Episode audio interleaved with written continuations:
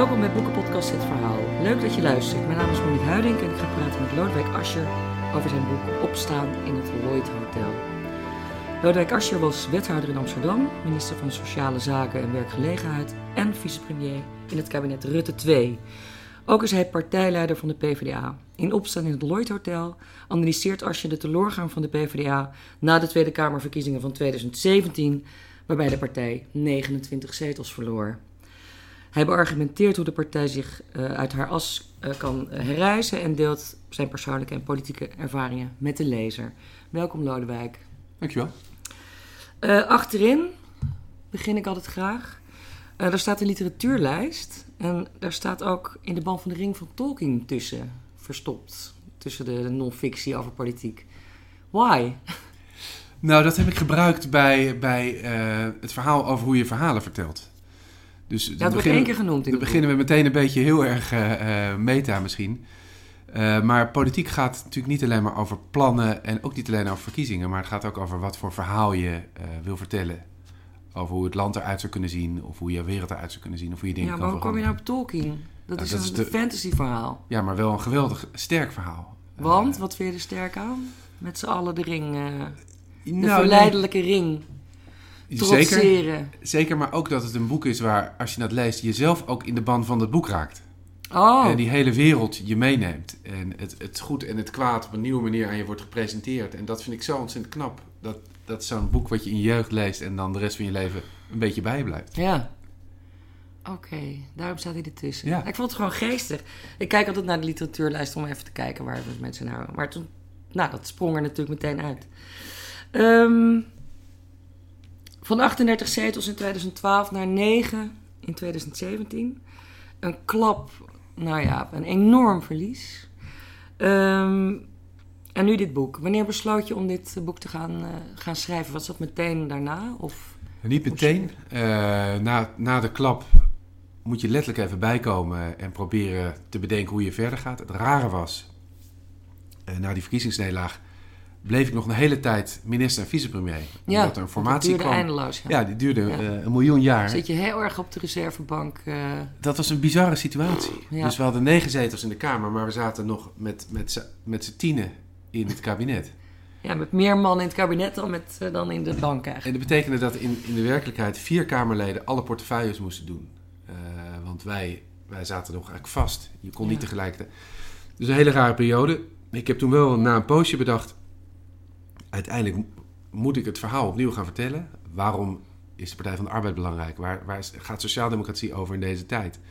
En dat lukt je niet in een interview of in een, in een uh, televisieprogramma. Dan moet je je eigen woorden voor kiezen en vinden. En dan is een boek aan de ene kant heel ouderwets, maar ook heel fijn, disciplinerend. Uh, Heeft het jezelf geholpen? Enorm. Ja, want ik kan me ook voorstellen, want je zit natuurlijk, je, je zit daar te tikken, maar je, je bent natuurlijk ook je gedachten. Je, als je schrijft, dat is, hebben de meeste schrijvers, ja. dan komen er ineens heel andere gedachten bij je op, of op papier, dan je vooraf dacht. Dat is ook een autonoom proces. Dat is helemaal waar. bij jou gebeurd? Het is helemaal waar. Het, het werd ook een heel ander boek dan ik had gedacht. Oh, ja. ik, ik, begon eigenlijk met, zoals er wel meer politieke boeken zijn, zeg maar mijn visie over hoe het er over 10 of 20 jaar uit zou moeten zien. Maar toen ik dat aan het schrijven was, hoorde ik eigenlijk allerlei lezers al zeggen, ja dat is makkelijk praten, want je hebt er net vijf jaar gezeten. Waarom heb je het dan niet geregeld? Ja, goede vraag. Niet geheel onterecht. Nee. Uh, dus toen dacht ik, nou dan moet ik eigenlijk ook verantwoording afleggen of iets laten zien hoe dat dan was. Hoe is het eigenlijk om minister te worden zo plop uh, uit Amsterdam in een kabinet in crisistijd? Ja, maar je was gewoon een rookie eigenlijk hè? Ik had geen seconde ervaring Alleen maar wethouder geweest, ja. nog heel jong. Ik was nou, best wel jong. In de 30 toch ergens? Nee, ik was 38 toen ik vicepremier nou, nou, goed, dat is inderdaad. Maar het is niet super oud. Nee. En toen ik dat aan het schrijven was, en ik beschreef hoe die verkiezingscampagne ging, ik dacht, het is geestig voor mensen. Die zien natuurlijk die politici op televisie hun debatten doen, maar hoe het er aan de andere kant uitziet, uh, loodzwaar, uh, de, de, ene uh, verrassing naar de andere waar je mee om moet gaan, dat weten ze niet. Maar toen ik dat beschreef, dacht ik, het is eigenlijk raar om alleen die buitenkant te beschrijven en niet het feit dat ik in diezelfde periode bericht kreeg dat mijn vader heel erg ziek was en daar zorgen af had. En toen werd het eigenlijk een veel persoonlijker boek. Dus waar ik begon met het idee eigenlijk een veel korter en meer pamfletachtig boek te maken, Sociaaldemocratie voor de 21ste eeuw. Ja. Veranderde het in een boek waar, waar drie verhalen in zitten. Uh, hoe was het om te besturen in, Ja. in, in deze bijzondere tijd? En uh, waar kom ik eigenlijk vandaan? Want vind je, want dat is volgens mij altijd ook wel een leus geweest van de PvdA. Het, het politiek is ook persoonlijk. Of het persoonlijk is politiek, politiek is persoonlijk. Hoe zat het ook alweer? Is dat ook, heeft dat ook meegespeeld? En dat je dacht van nou, ik ga gewoon heel veel privé dingen vertellen. Want je gaat best, uh, ja, je, je, deelt best veel persoonlijke ervaringen met de lezer. Ja, ik heb dat met, met juist enorme terughoudendheid. Ja, ik heb het moeten overwinnen. Hmm. Uh, ik ben eigenlijk opgevoed in juist zo min mogelijk over jezelf prijsgeven. Uh, dat is, vond mijn vader ook altijd een beetje gevaarlijk als je heel veel over jezelf ging vertellen. Maar dat is in de politiek best vreemd. Want je zit wel in de publieke ruimte. Ja, je bent ook een, een BN'er. Je bent een BN'er. uh, en mensen willen ook graag weten waarom je de dingen vindt die je vindt. En dat is, dat is ook, vind ik, terecht. Ja. Maar het blijft een dilemma. Dus ik schrijf eigenlijk heel weinig over mijn gezin, en mijn vrouw en mijn kinderen. Het komen wel beetje, soms een heel klein beetje lang. Ja, ja, ja. En nu relatief veel over waar ik vandaan kom. Dus wel over mijn, mijn vader en mijn moeder. Eh, en daarmee ook een beetje over mijn zusjes en mijn broertje die uit hetzelfde gezin komen. Dat vond ik best spannend. Dus ik heb, het eerst voordat het naar de uitgever ging, heb ik het hun opgestuurd en gevraagd van... Als er ook maar iets is wat je ongemakkelijk vindt of vervelend, ah. eh, dan schrap ik het. Ja, want je komt uit een zogenaamd gemengd, uh, of zogenoemd gemengd gezin. Ja. Joodse vader, niet Joodse moeder. Daar schrijf je ook uh, in het einde van het boek, dus er komt er een anekdote voor, ja. in voor dat je bij een Joodse bruiloft bent. En dat de rabbijn zegt, dus de, daar trouwen de Joodse vrouw en de Joodse man. Ja. Dat de rabbijn zegt, hè, dit is een goed voorbeeld, want al die gemengde huwelijken... en dan gaat het natuurlijk meestal alleen maar om dat de vrouw niet Joods is. Ja. Want dat, hè, je, je vererft via de moeder. Exact. Uh, dat die mensen het werk van Hitler hebben afgemaakt. En dan zit je dan als achtjarig jongetje. Ja. Je beschrijft het helemaal op het eind, maar ik kan me voorstellen dat het... dat moet jou enorm gevormd hebben. En dan moet je ook van geschrokken zijn, denk ik. Nou, ik, ik snapte het toen niet zo goed als ik het nu snap. Uh, het enige wat ik merk, ik wist dat Hitler slecht was. Ja. Uh, en ik merkte aan mijn ouders dat zij verstijfden ervan. Want die zaten dus met een goede gedrag ja. daar bij zo'n huwelijk. En een huwelijk is natuurlijk sprookjesachtig en mooi. En op, opeens zegt zo'n rabbijn zoiets ja. uh, wat opeens over hun ging. Alsof zij daar het werk van Hitler aan het afmaken ja, waren. Door, een enorme Door kinderen klap. voor te brengen. Ja, en een, en een vernedering van je wel. Een en, afwijzing. Ja, enorme klap, precies. Ja. Uh, en dus, dus naarmate ik dat later beter ben gaan begrijpen, ben ik er meer over gaan nadenken. En ik vind het ook precies het probleem van mensen die hun eigen religieuze opvattingen willen, willen opleggen op anderen. Het is prima wat je zelf gelooft, maar dat je daarmee de, de vrijheid van anderen meent in te beperken, of dat je een, moreel oordeel vormt over hoe anderen hun leven leiden, dat wordt meteen heel problematisch. En je ziet natuurlijk uh, bij radicale islamitische geestelijken die zeggen: zo moet je leven leiden en anders hoor je er niet bij. Je ziet het eigenlijk heel vaak als mensen er zelf van overtuigd zijn dat ze de waarheid in pacht hebben. Gaan ze, maar het is ook een probleem van deze tijd. Dat je men, mensen helemaal wil opdelen in één identiteit. En dat moet dan, dan moet het ook daar wel bij blijven. En de werkelijkheid is anders. Maar het is ontzettend stamdenken. Het is heel primitief. Ja, ja, primitief, maar daardoor ook heel negatief. En, ja, want het is dus dat, af, dat afwijzen, dat uit de stam duwen. Ja. Ik denk dat je dat als kind gevoeld hebt. Dus ik, ik kan me voorstellen dat, omdat je ook zo ontzettend uh, voorzichtig uh, eigenlijk met die dat met het persoonlijke omgaat. Dus eigenlijk gewoon met dat, dat je vader en dat je vader Joods was en je moeder niet. Ik zou het ook daaruit kunnen voortvloeien dat je denkt, oeh, ik moet dat eigenlijk niet vertellen. Want die rabbijn die zijn nog dat wij nou, een soort van Hitler uh, kinderen zijn. Dat niet, want uh, ik merkte aan mijn ouders dat zij die, zeg maar, die opmerking van die rabbijn van zich afveegden en juist extra licht ah, de synagoge verlieten en dachten, wij, wij leiden ons eigen leven, we maken ons eigen keuze. Maak het zelf wel uit. Het is wel zo dat mijn vader die uh, geboren is in de oorlog als Jood jongetje, Joods jongetje, die toen zijn ouders werden weggevoerd uh, in onderduikers gaan mijn gezin, die hem hebben opgenomen als een eigen kind. Die heeft uit die periode, uit die start van zijn leven, wel een, een soort fundamenteel gevoel van onveiligheid overgehouden. Waardoor die, waardoor die zelf meestal niet wilde opvallen. En oh. als er een feestje was, hadden mensen ook niet door dat hij er was. Hij kwam dus, uh, was een babytje van een paar maanden. Dat gezin gaf, deed aangifte van geboorte als ware hij hun zoon gaf hem een naam. Uh, voedde hem dus de eerste paar jaar van zijn leven op. Zijn ouders overleefden het. Kon hem dus teruggeven aan zijn ouders. Toen was hij vijf, denk ik. Nee, toen was hij jonger, de 2,5. Oh. Dat was, hij was echt als baby weg. Ja. En, en nou, na 1945, uh, hij was uit 43, uit 45 werd hij okay, terug. Ja.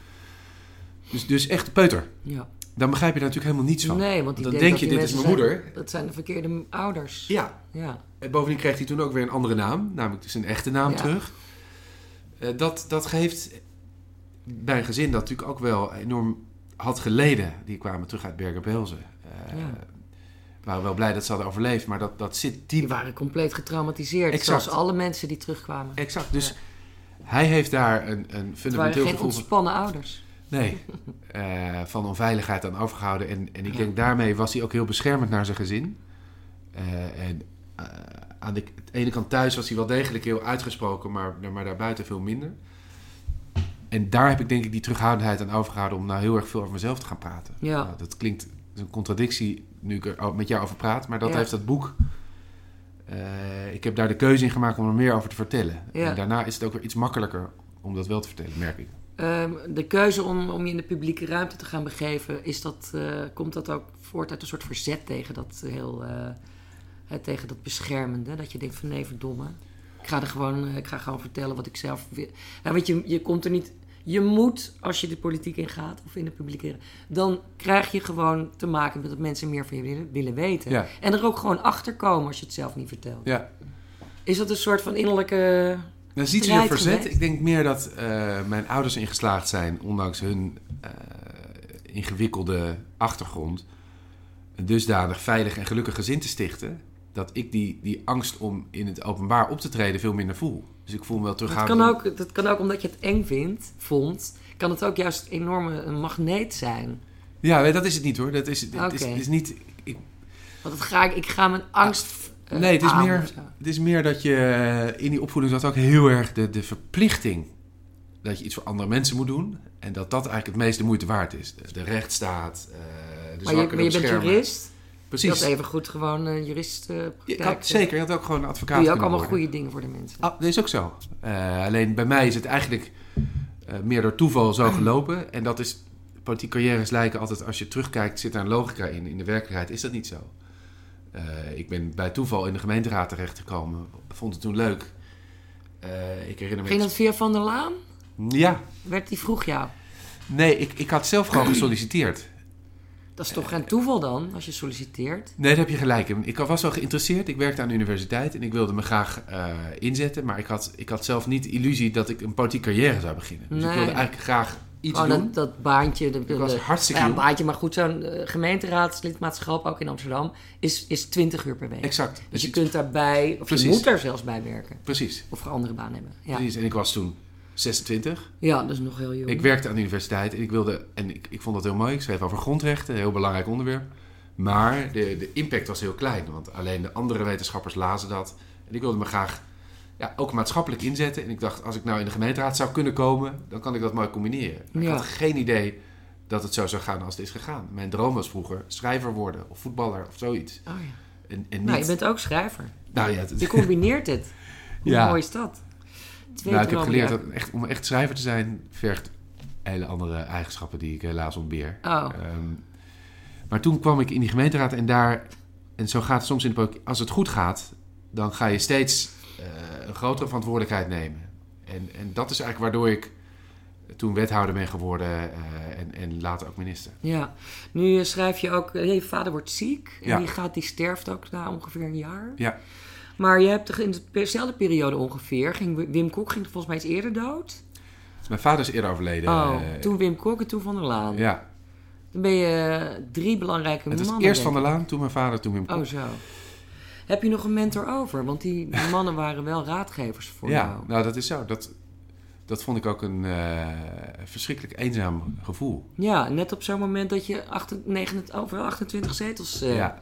kwijtraakt. ja, mijn vader werd je daar zonder vaderfiguur?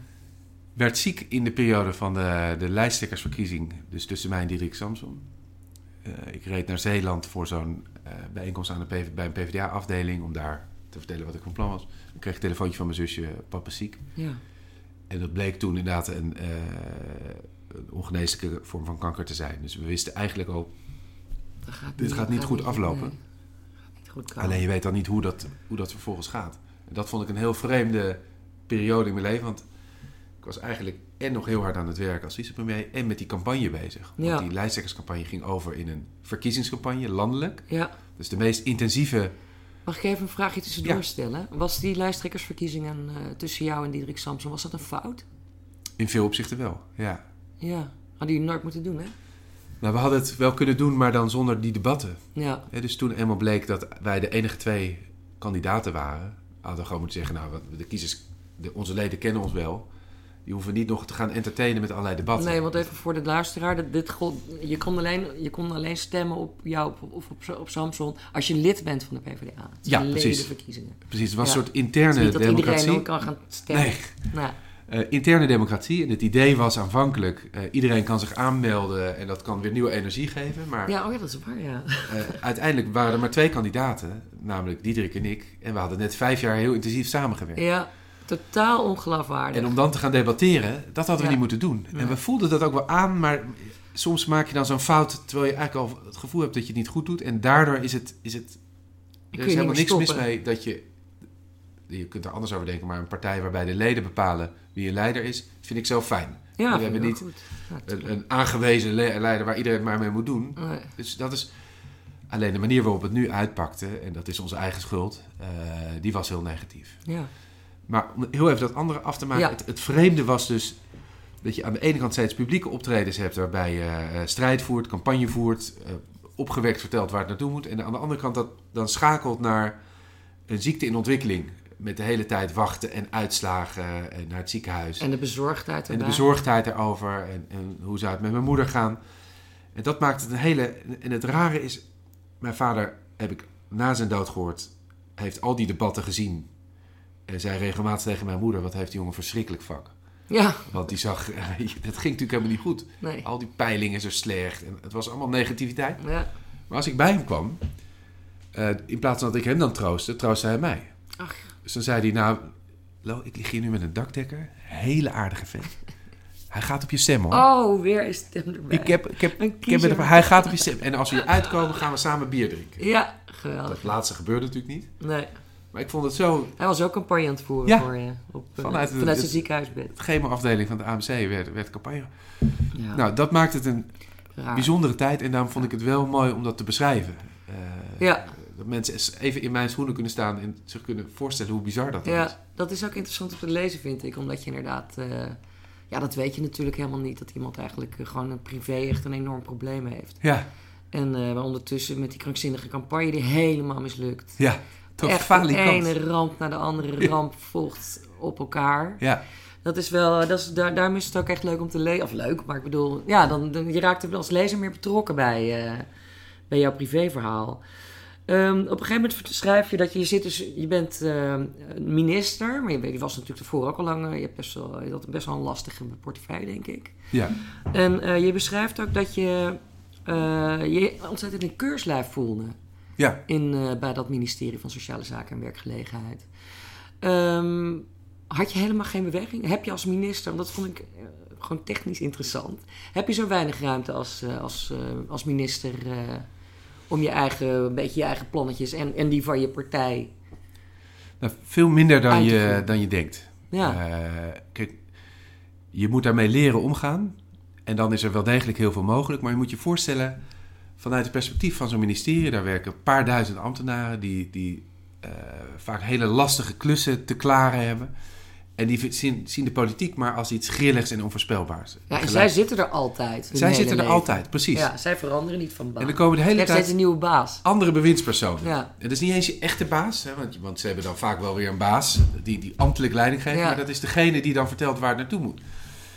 En zij weten er allemaal veel meer vanaf, in ieder geval dat gevoel hebben Maken ze. ze eigenlijk de dienst uit? Nee, dat, dat ook niet, want ze zijn wel degelijk heel loyaal, maar zij zien zo'n politicus eigenlijk als een wandelend risico. En als iemand die zichzelf en daarmee het ministerie permanent in de problemen brengt. Ja, Moet je voorstellen, als er dan iemand komt dat is toch krankzinnig? die geen seconde ervaring heeft in die Haagse politiek. Ja, Dus ik kwam Dat daar gedropt als vicepremier Ja. en minister. Zo, Hè, vicepremier vonden ze ook maar een beetje raar, een want dan groentje. moest je ook nog allerlei andere... Dus als er ergens een probleem was, was ik niet op het ministerie, maar moest ik daar naartoe. Ja, want je moet dan steeds de, de premier vervangen hè, als die er niet is. Of die Ja, kan. of gewoon helpen een ruzie op te lossen. Het is Ja. ook heel huiselijk. Ja. Eh, minister X heeft ruzie met minister Y. En als dat niet opgelost wordt, hebben we een probleem. Dan Dus, bellen we Lodewijk. ja. Ja, dat is, dat, is, dat is gewoon je werk. Dus die, die ambtenaren die dachten, ja, wat hebben we nu? Dus hun eerste reflex, en die is ook terecht, is alle risico's mijden. En dat betekent, probeer eerst maar eens gewoon voorzichtig uit te voeren wat in het regeerakkoord staat. Ja. Niet buiten de randjes. En ik kwam binnen met het idee, nu heb Ik ik, ga de wereld verbeteren. ja, nu heb ik een positie waar ik veel meer kan dan toen ik lokaal zat. Dus Ja. ik wilde, een- een voorbeeld wat ik in het boek beschrijf, ik wilde het vaderschapsverlof uitbreiden. We hebben in Nederland twee dagen vaderschapsverlof Ja. niveau van Sudan en Azerbeidzjan zaten we. En ik zei, laten we daar wat meer van maken. En je zag toen aan dat departement dat ze dachten, ja, deze gast heeft er niks van begrepen. Dus mijn hoogste ambtenaar zei, ja, luister, die vaders gaan alleen maar vissen als je ze meer vrijgeeft. Oh ja? Ja. Vissen. En ook, zij zien natuurlijk ook, zij zijn er ook aan gewend dat de bewindspersoon, de minister, eh, zeg maar een soort instituut is. Dus ze praten ook over de minister als je niet uitkijkt. Later, als je elkaar beter laat kennen, worden. Maar op een gegeven moment, eh, de, de luisteraar kent mijn vrouw niet, maar kreeg mijn vrouw een e-mail vanuit het departement. En die luidde als volgt, dat was helemaal in het begin. De minister, geachte mevrouw Ascher. Zij noemt zich geen Ascher, dus dat was fout 1. Geachte mevrouw Ascher, de minister heeft besloten deel te nemen aan het SZW Sinterklaasfeest. U wordt verwacht dinsdag tussen 5 en 7. Gaarne enige cadeausuggesties voor de kinderen. En mijn vrouw die belde me op en die zei... Gast, als je één keer mij een mail laat sturen over de minister... waar ben je mee bezig? Ja, Het is maar je niet- wist er niks van, toch? Ik wist er niks van. Nee. En het laat zien hoe mensen met de beste bedoelingen denken: we gaan het helemaal regelen. Maar dat, dat matcht niet. En later, toen zij merkte dat ik mezelf niet de hele tijd in de problemen bracht in de Tweede Kamer, hè, waar zij heel veel last van zijn hebben gehad, en dat er dingen bereikt werden die heel lang niet. dan wordt het leuker. Dan, Ja. dan gaat zo'n zo'n machine ook denken: ja, maar dit is eigenlijk best wel leuk. Ja, ja. Maar het is ook voor hun een hele grote overgang. Voor mij zat Henk Kamp er.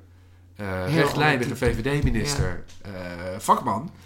Eh, maar hij zat er van 's ochtends vroeg tot 's avonds laat. Hij had een appartement in Den Haag en was al opa. Hoefde ook verder helemaal niet de hele tijd terug. Dus die zat daar permanent. En ik, ik wilde de kinderen eerst naar school brengen en dan pas naar Den Haag. En ik had nog duizend dingen te doen. Dus logisch dat ze even moesten wennen. Ja, Je kunt heel veel, maar oh, wat is het een moeilijk gevecht in het begin. wat ik, eh, wat ik ook interessant vind voor jouw achterban, of zeg maar voor de PvdA, hè, je zat dan op het ministerie waar je nou echt eens een keer, dan denk je van, nou, dan kunnen we echt iets doen voor onze Ja. mensen. Ehm, denk je dat, omdat dat eigenlijk niet zo geweldig goed lukt, gelukt is, want zoveel kun je, nou ja, wat, wat hé, ik wil niet zeggen dat je niks bereikt hebt, dat, dat is natuurlijk niet waar. Maar als je, dat valt dan toch tegen. Ehm, denk je dat dat ook een weerslag heeft gehad op die, eh, op die desastreuze uitslag van de verkiezingen? Zeker, ehm, omdat... Hè, dat vaderschapsverlof, dat is pas nu ergens Ja, na vijf dagen verschoven. nou, denk ik niet dat, dat dat het verschil had gemaakt, maar, maar in, in algemeen zin heb je wel gelijk. je kunt gewoon niet zo gek veel voor elkaar... PvdA-kiezers verwachten dat Ja. als de PvdA in de regering zit, dat ze meer beschermd zijn. Ja, En wij gingen regeren in de grootste economische crisis in 80 jaar. ja, Dus het eerste wat we deden was heel erg bezuinigen. En dat deed verschrikkelijk pijn. ja. Dus- Participatiewet is ook eh, onder jouw vlag eh, ingevoerd bijvoorbeeld. Ja, gewoon Plus, en dan gaan, er gingen allerlei rijksoverheidsdingen voor mensen met eh, uitkeringen en, en hè, zwakkere mensen in de samenleving naar de gemeente. ja, Minder, zonder geld. met te weinig geld. Ja. Ja, klopt. Dus, dus Vreselijk drama natuurlijk. Dat voelen de mensen gewoon direct. Exact. Dus mensen hadden op ons gestemd. En Diederik Samsom had heel knap campagne gevoerd met het eerlijke verhaal. Ik ga jullie niks beloven. Eh, het, wordt, het zijn moeilijke tijden. Dat was allemaal waar. Ja. Maar desalniettemin hadden mensen op de PvdA gestemd. Vanuit de overtuiging dat, dat ze toch beschermd zouden worden. Of Nou meer beschermd zouden worden dan we deden. zeker in moeilijke tijden. En dat is ook terecht. Ja, En wij hebben bovendien de fout gemaakt veel te weinig te laten zien welke strijd we leverden. Dus Ja. de, de compromissen werden te veel gepresenteerd als, nou, kijk eens wat geweldig. ja. Waardoor we mensen ook niet lieten zien dat het wel degelijk heel veel uitmaakte dat wij er zaten. Dat het anders rampzalig was geweest. Denk je dat het, dat het voor specifiek, niet specifiek denk ik hoor, maar voor achterban. eh, het lijkt alleen alsof de VVD daar namelijk immuun voor is. Dat het voor de meeste partijen. Nederland heeft natuurlijk een minderheden-democratie. Ja, Altijd. Niemand heeft een meerderheid. Geen enkele partij in Nederland. En het worden er ook steeds meer. Het wordt steeds verbrokkeling. Eh, denk je dat het eh, mogelijk is om toch aan je achterban uit te leggen van we moeten nu eenmaal een compromis sluiten. Je kunt nooit als je mee regeert je hele eigen plan uitvoeren. Je moet ook de plannetjes die jij helemaal niet leuk vindt Is dat, is dat eigenlijk onmogelijk? Want je ziet het ook bij, bijvoorbeeld nu bij D66, die knalt ook als een, als een pijl naar, naar de grond. Zeker. Ehm, ik denk wel degelijk dat, ik denk dat er twee voorwaarden zijn. Je moet veel explicieter schetsen naar welke samenleving je dan zelf streeft. Dus niet doen alsof het compromis je doel was, maar laten zien wij willen eigenlijk dit bereiken. Ja, maar dat ga je dus dit in compromis compromis gesteld. nooit bereiken. En je moet heel eerlijk zijn over wat je wel niet binnenhaalt. En ik vind bijvoorbeeld hoe de ChristenUnie dat nu doet, eh, die slagen daar beter in dan wij destijds. Is Ja. een kleine partij. Ik vind Segers die is steeds eerlijk. Maar die zegt, dit vind ik heel vervelend. Dit heb ik moeten weggeven, maar hier ben ik trots op. Eh, en ik streef eigenlijk naar dat. Dat vind ik bepaalde manier overtuigender en geloofwaardiger dan inderdaad hoe D66 dat nu doen. Die doen alsof alles fantastisch is. Ja, En hun kiezers rennen weg. natuurlijk. Eh, dus ik denk, als dat, als dat twee smaken zijn, dan denk ik dat de ChristenUnie dat op dit moment beter doet Mm. dan D66. Zonder ooit te willen beweren dat het makkelijk is. En dat hebben jullie ook niet zo goed gedaan. Niet zo goed Nee, we hebben veel te weinig. Ja.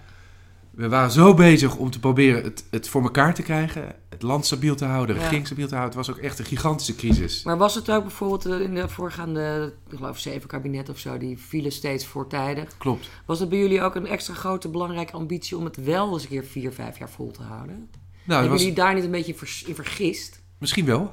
Ehm, we wilden wel heel graag laten zien dat, dat fatsoenlijke, stabiele politiek nog mogelijk was. Ja. En dat we niet Dat is in echt voor het eerst Italiaanse in tien jaar of zo. Of Ja, dat is waar. Ja. Voor het eerst sinds dat het Paars 1 kabinet tot, tot het einde, sinds Paars 1, dus Ja. dat is het in 3, 92, 94, zoiets. Zo Ja, lang. 98, ja. Ja. Dat, dat is waar. Ehm, Maar hebben, hebben jullie daar ook niet in, in vergalopeerd? Dat je eigenlijk had moeten zeggen, ja, wat gewoon sommige dingen echt niet moeten pikken.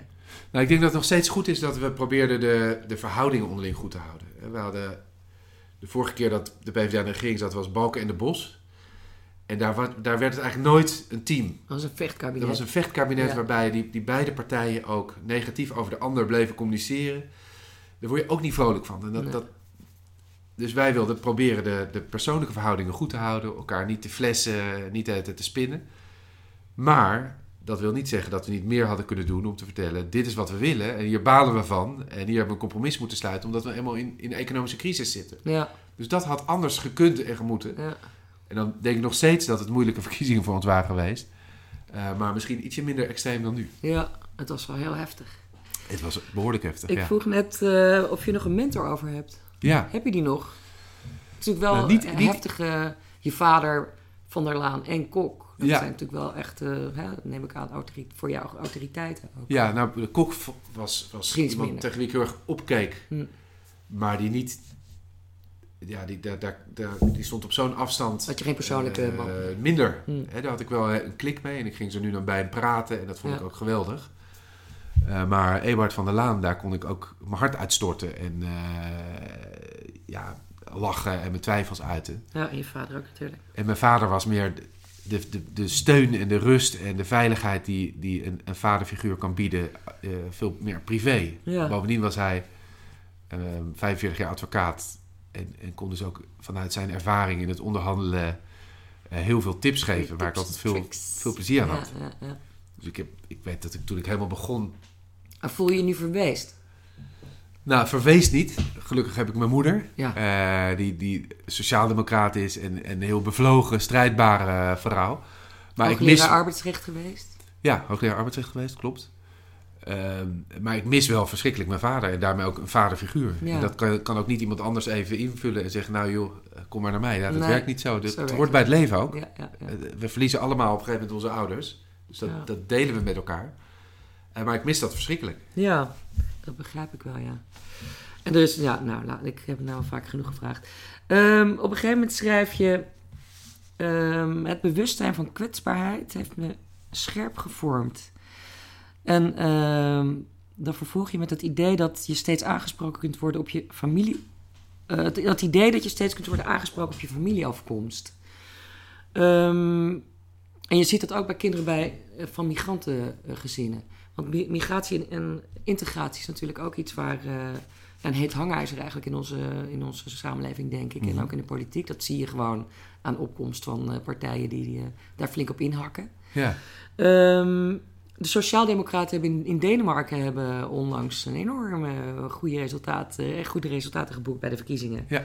Met een heel strenge migratieagenda.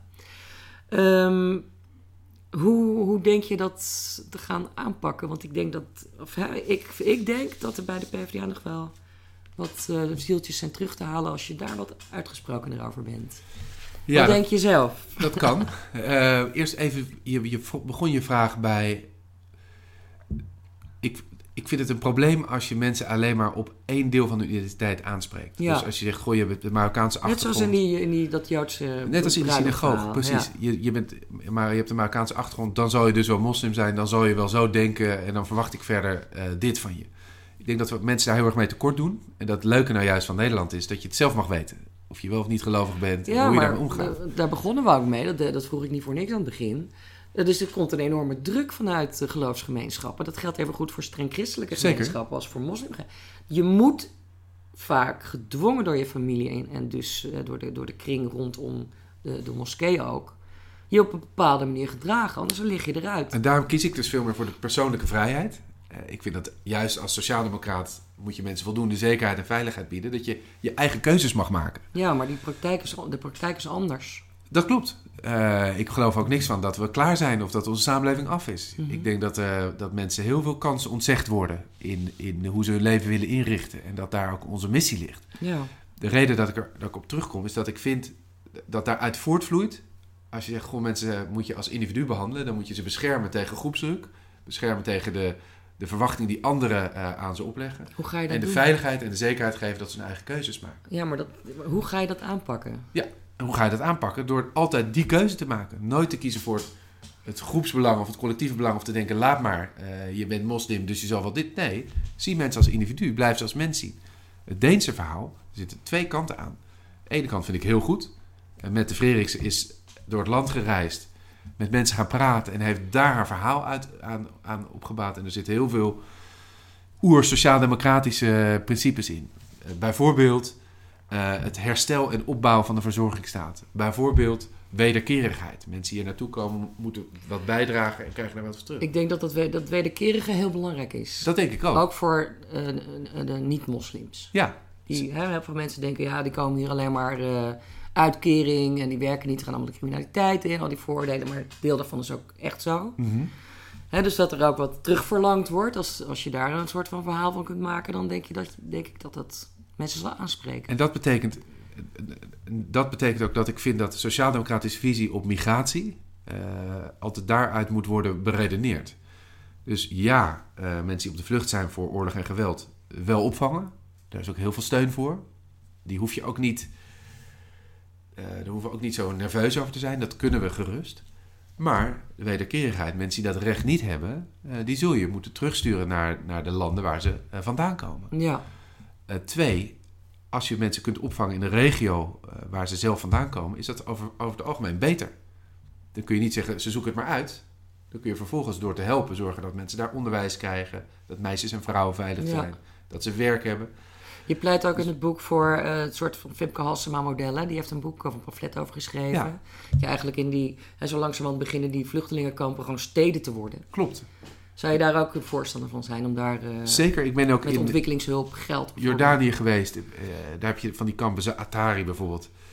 Uh, daar, zijn, daar ontstaan bedrijven. daar kun je opleidingen doen. Er zijn scholen. daar zijn scholen. Het trieste is nu, omdat mensen denken die crisis is voorbij, droogt het geld weer op en kachelt het achteruit. Oh, wat, ja. wat heel gevaarlijk is voor die regio en voor die mensen zelf. Terwijl ik ook heb gezien dat als je het goed doet, mensen weer, weer grip op hun eigen leven hebben, weer wat kunnen opbouwen. Dus in, in dat opzicht moeten we verder durven nadenken over oplossingen dan alleen maar ben je ervoor of er tegen. Wat, ik, wat in Denemarken uh, de keuze is geweest, daar is ook om mee te gaan in een aantal voorstellen van de conservatieve partij, waar ik helemaal niks bij heb. Dus uh, mensen hun juwelen en hun horloge afnemen om daarmee iets van de kosten op te vangen. Ja, ik vind dat een, een soort vernederende uh, pestmaatregel waarbij je mensen ook een stuk van hun waardigheid afneemt. Dus het is heel goed als je mensen zelf laat bijdragen. Laat ze belasting betalen, laat ze uh, hun leningen terugbetalen. Maar dit is iets anders. Mm. Dus als, zeker als je op de vlucht bent om dan mensen hun familiejuwelen af te nemen, ja, dat zou ik nooit doen. Ik ben ook van overtuigd dat Nederlandse kiezers, ook de niet-PVDA-kiezers, dat ook niet willen. Maar wat je wel moet doen is... Maar dat is een symbool... Uh... Exact, ja, maar het, de reden dat ik het erbij was, dat is eigenlijk wat mensen nu hebben meegekregen over wat de delen ja, ja. uh, doen. Dus daar wil ik wel een onderscheid maken. Een realistisch en nuchter verhaal over migratie, zeker. Ja. Uh, ook En- op arbeidsmigratie binnen de Europese Unie. Ik zie daar heel veel misstanden waarbij het eigenlijk de ene arbeider tegen de ander wordt, wordt ja, opgezet. goedkope vrachtwagenchauffeurs, Ja. goedkope bouwvakkers uit Polen. exact. Waardoor Nederlandse, van oorsprong Nederlandse bouwvakkers opeens geen werk hebben, want die zijn te duur. Precies. Nou, Ja. Daar is niks sociaal-democratisch aan. Nee. Met andere woorden, je moet, vind ik, de ambitie hebben om dat wel te veranderen. Ook omdat het gevoelige onderwerpen zijn. Wil dat niet zeggen dat je daar weg kan blijven. Kiezers Ja. hebben er recht op dat je niet alleen maar praat over de dingen die iedereen goed vindt. Nee. Eh, maar ik maak het onderscheid op die pestmaatregelen, eh, die zo'n symbolische maatregel, omdat dat eigenlijk het enige is wat mensen nu meekrijgen uit Denemarken. En daar voel ik niks voor, want ik vind ook, eh, je moet mensen hun waardigheid voorop blijven stellen. Ook als ze niet hier vandaan komen, blijf mensen behandelen als mens. Ja. Dus je bent niet van plan om eh, die eh, aanpak van, de van jij, eigenlijk je zusterpartij in Denemarken over te nemen. Nou, niet, niet slaafs kopiëren. Nee. Hè, dus ik ben in Denemarken geweest, maar ik ben ook in Ze Spanje mogen hun geweest. juwelen houden, maar de rest? Mensen mogen hun waardigheid houden. Eh, en voor de rest moeten we in Nederland een, een nuchter en realistisch beleid voeren op migratie. Ja. En er niet zo extreem over doen. En de extreme zijn aan de ene kant, we worden, de, de grenzen moeten dicht en eh, het is een apocalyps en we staan op voet van burgeroorlog. Ja, en, en, de, is- en de islam is een gevaar voor onze samenleving. Dat is, dat is een, ook een grote Vijf voor twaalf. dat vaak eh, precies. Het andere extreem is, eh, nee hoor, je bent eigenlijk een slecht mens als je überhaupt grenzen stelt. En eh, eh, daar überhaupt een discussie over voeren is slecht. Beide extremen maken heel veel gewone mensen heel nerveus. Want een, een gewoon nuchter en realistisch beleid waarbij de meeste Nederlanders steun willen verle- verlenen aan het opvangen van vluchtelingen, maar wel zeggen er zijn grenzen, wordt dan Ja. veel moeilijker. Ja, maar je- dat halen mensen ook vaak door. Er is nog eens een heel verschil tussen vluchtelingen en, en eh, arbeidsmigranten. En migranten die hier al heel lang Ja. wonen. En hun kinderen. Thierry Baudet En de islam. op. Hè? Die Dat zegt is allemaal één heel- pot nat. Nee, dat is natuurlijk Dat is helemaal niet niet fair. Nee. Nee, niet eerlijk. Maar hoe gaan we, hoe gaan we, hoe gaat de PvdA... Het zal het heel goed tekenen als in een gesprek het we wordt op een gegeven moment. Ja, ja, ja. ja dat is, nou. Eh, om met, eh, met eh, de integratie en de islam in onze toch grotendeels seculiere samenleving. Dat is, hè, dat is een heet hang- hangijzer voor heel veel mensen. Hoe, hoe, want dat heb ik niet zo teruggevonden. Je hebt een, eh, we gaan het zo nog heel kort even hebben over je, over je plan, eh, je pijlers. Ja, Maar hoe, daar zie ik eigenlijk niks over in, in je boek. nou, ik, ik denk dat een sterke liberale op, zeg maar, samenleving met vrijheden mensen de ruimte moet geven te geloven wat ze willen. Maar wel binnen een gemeenschappelijke ruimte van, van spelregels. Ja. Dus dat betekent bijvoorbeeld dat ik ervoor pleit om de vrijheid van scholen te beperken. Dus ik vind het goed dat scholen kunnen worden opgericht naar je eigen idee van opvoeding of je eigen religieuze opvattingen. Maar ik vind dat die vrijheid nu te groot is in Nederland. Ik vind dat je eigenlijk van scholen die we met z'n allen bekostigen mag vragen. eh bevorder democratische waarden. eh, geef kinderen mee dat man en vrouw gelijkwaardig zijn. Geef kinderen mee dat we in een democratie, in een democratische rechtsstaat leven. Dat lijkt mij een voorwaarde die je mag stellen als moderne Dus je samenleving. wil eigenlijk een soort curriculum vaststellen voor scholen, voor lagere scholen, basisscholen en middelbare scholen. Want dit moet er allemaal in. En dan mag je ook nog jouw hoofdstukje Precies. christelijk, of jouw hoofdstukje joods, Precies. of Mag nog steeds bijzonder islam onderwijs of zijn. boeddhisme of whatever. En dat is, dat is denk ik ook een meerwaarde. Het is ook wel leuk in Nederland dat we alle minderheden eigenlijk de ruimte bieden om hun eigen opvatting ook een plek te geven. Maar Ja. de gemeenschappelijke spelregels, die moeten voorop staan. Maar het kan toch ook zo zijn dat je gewoon eh, alle scholen hetzelfde openbaar. En dat iedereen met zijn eigen geloofsgemeenschap een zondagschool of een zaterdagschool of whatever, weekendschool doet. Waarom, dat, waarom niet gewoon radicaal dat hele eh, geloofsonderwijs afschaffen? Nou, omdat dat is een beetje het Franse model. Hè? Dus heb je Ja. de staats, eh, de laïcité, geen ruimte voor, voor enige vorm van godsdienst of, of bijzondere levensovertuiging in het openbare domein. Nee. Ik denk dat bij Nederland veel meer past dat we in een land van minderheden, zoals je terecht zei, dat je mensen de ruimte biedt om hun eigen overtuiging eh, te beleven. Ja, maar dat, dat- Ook die ruimte is er ook. Ook in de school, ook dus in, in hoe een school gefinancierd wordt. Maar ik denk wel dat in die 100 jaar dat we die onderwijsvrijheid hebben, dat het te ver is gegaan. En dat je, het, dat je die, die spelregels moet herbevestigen. Maar waarom zou je dan. Er zijn geweldige scholen van bijzonder onderwijs. Waarom zou je dat nu allemaal verbieden of afschaffen? Dat is ook zonde. Eh, sommige scholen van openbaar onderwijs zijn heel goed. Sommige van het bijzonder onderwijs. Daar heb ik ook geen probleem mee. Het probleem zit hem niet in de Rooms-Katholieke basisschool eh Huppelepupje. probleem zit hem in als diezelfde school eh, kinderen niet Goed vrij opvoedt voor de samenleving. Ja, ja, ja. ja inderdaad. Ehm, we hebben niet zo heel gek veel tijd meer. Eh, maar je, je gaat, in het boek ga je op een gegeven moment naar... Dus je, je, je punt in de horizon, dat is dan 20 jaar verder. Ja. Dan stel je voor van ik praat nu met kinderen van... hè, waar, daar praat ik dan over 20 jaar Ja. mee. Wat is er dan gebeurd? Wat zou ik willen? Het is allemaal heel idea- idealistisch, eh, zeg ik er even bij voor de luisteraar. Dat vind ik tenminste. Ja, Dan heb je drie klopt. pijlers. De eerste pijler is persoonlijke vrijheid. De tweede is dingen samen willen doen. En de derde is ertoe doen. Ja. Dat is helemaal niet praktisch. Waarom? Nou, Ja, maar je, je vertelt ook, want ik, mensen moeten uiteraard het boek zelf lezen. Ja. hè. Ja, maar je, die leidt het ook wel in van ik wil een verhaal. We hebben geen goed verhaal meer. Eh, hè, we, bij onder Kok werden onze ideologische eh, pluimen of veren gooiden we weg, maar dat is juist verkeerd. Het is niet praktisch in de zin van, het, het is geen verkiezingsprogramma met doorrekeningen. Ja. eh, maar het vertaalt zich voor mij wel heel erg in, in de keuze die je nu in de actuele politiek maakt. Eh, dus een voorbeeld, als je zegt mensen moeten ertoe doen, dan ga je niet, als mensen geen werk kunnen vinden, eh, de hele tijd zeggen wat slecht van je en eh, hier heb je een boete. Maar dan ga je kijken, kan iemand niet wel iets doen? Kan hij niet als, als speeltuinbeheerder Dat is de of als conciërge? participatiewet eh, die onder jouw eh, Ja, dat, maar dat, tijd is ingevoerd. maar dat, dat, daar mist dus een heel belangrijk element in, namelijk de behoefte van mensen. Niet alleen, het gaat je niet alleen om je geld, je wil ook in je werk impact hebben, een bijdrage leveren.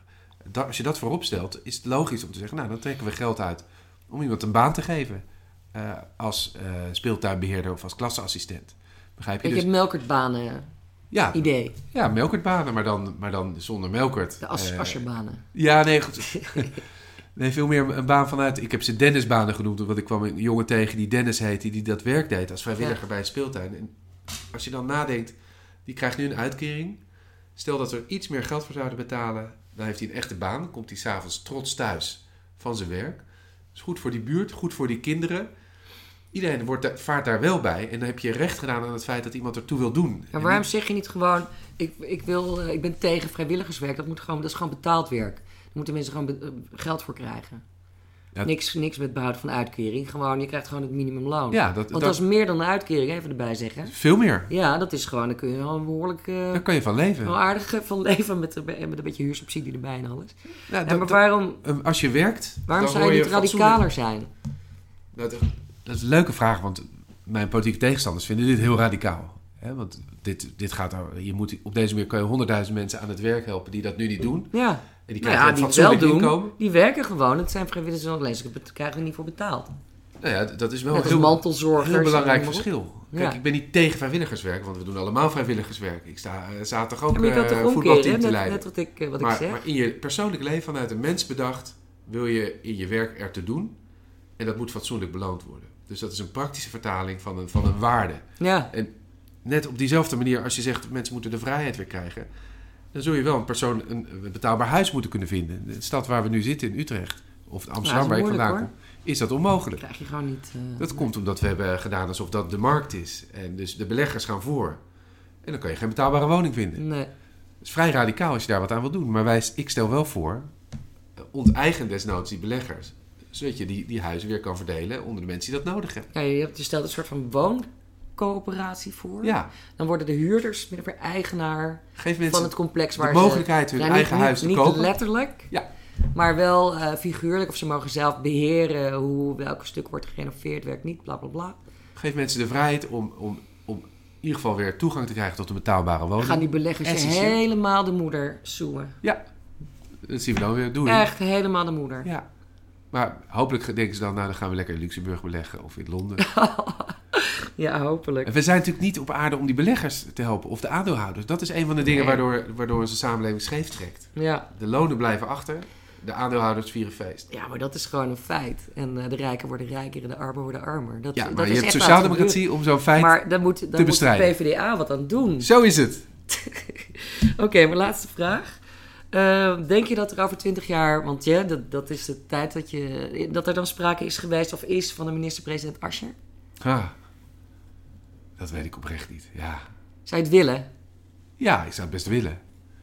Maar niet als, als doel op zich. Nee, nee, natuurlijk. Ja, maar je zegt geen nee. Nee, kijk, ik heb wel heel erg geleerd mezelf te relativeren. Eh, ik dacht toen ik die verkiezingen deed dat het doordat ik het deed beter zou gaan. En het werd een falikante mislukking. Ja. Dus voor mij is de les, rel- relativeer wel jezelf en, en niet je idealen. En ik heb nu na die nederlaag gedacht, ik loop niet weg, maar ik blijf dit een poos doen, zolang het kan helpen. En als het gebeurt dat de PvdA weer heel groot wordt, natuurlijk ben ik dan bereid om dat te doen. Maar mijn doel zit, zit niet op mijn persoon of op een baan. Nee, maar je doel is natuurlijk wel dat de PvdA de grootste partij wordt, lijkt me. Dat zou ik heel raar vinden als je nee zegt. Nou, ik wil heel graag dat we zoveel mogelijk van onze idealen kunnen verwezenlijken. En daar heb je stemmen voor nodig en macht. Dus de grootste worden is dan, is dan fantastisch. Ja, Maar, maar het, lijkt zo vaak andersom. Het lijkt zo vaak als... Of ik nou wel of niet die baan heb, of in het torentje zit, dat is niet zo spannend en ook niet zo relevant. Ik heb best wel stoere banen gehad al. Ik relativeer dat deel. Ik probeer mijn energie nu veel meer te vinden in de betekenis die je daardoor kan hebben. nou, je moet eerst nog uit, uit de as reizen. We zijn, we zijn aan het We op, hebben opstaan. negen zetels. Maar dat, eh, the only way is up, Dat zie je zullen we ook. maar zeggen. Mensen krijgen weer meer vertrouwen. Alleen ik denk ook dat je het vertrouwen zo weer kwijt bent als het weer over mezelf gaat. Ja. Over de baan die ik zou willen. Wat kan mensen het schelen? Je wil, je wilt zien dat die, dat die woning komt. Nee, maar het- politiek is ook persoonlijk hoor. Daar heb je gelijk. Hey. Dankjewel voor dit gesprek. Graag gedaan. Ik sprak met Lodewijk Asscher over zijn boek Opstaan in het Lloyd Hotel. Eh, je, kunt je, je kunt je abonneren op deze podcast via iTunes, Soundcloud, eh, Stitcher, maar tegenwoordig ook via Spotify. En dan krijg je een berichtje als er een nieuwe aflevering is. Eh, je kunt deze in eigen beheer gemaakte podcast ook financieel steunen met een donatie. Dat kan via de website podcasthetverhaal.nl. Op de pagina Steun het Verhaal kun je een bedrag naar keuze overmaken. Alvast hartelijk dank en tot de volgende keer.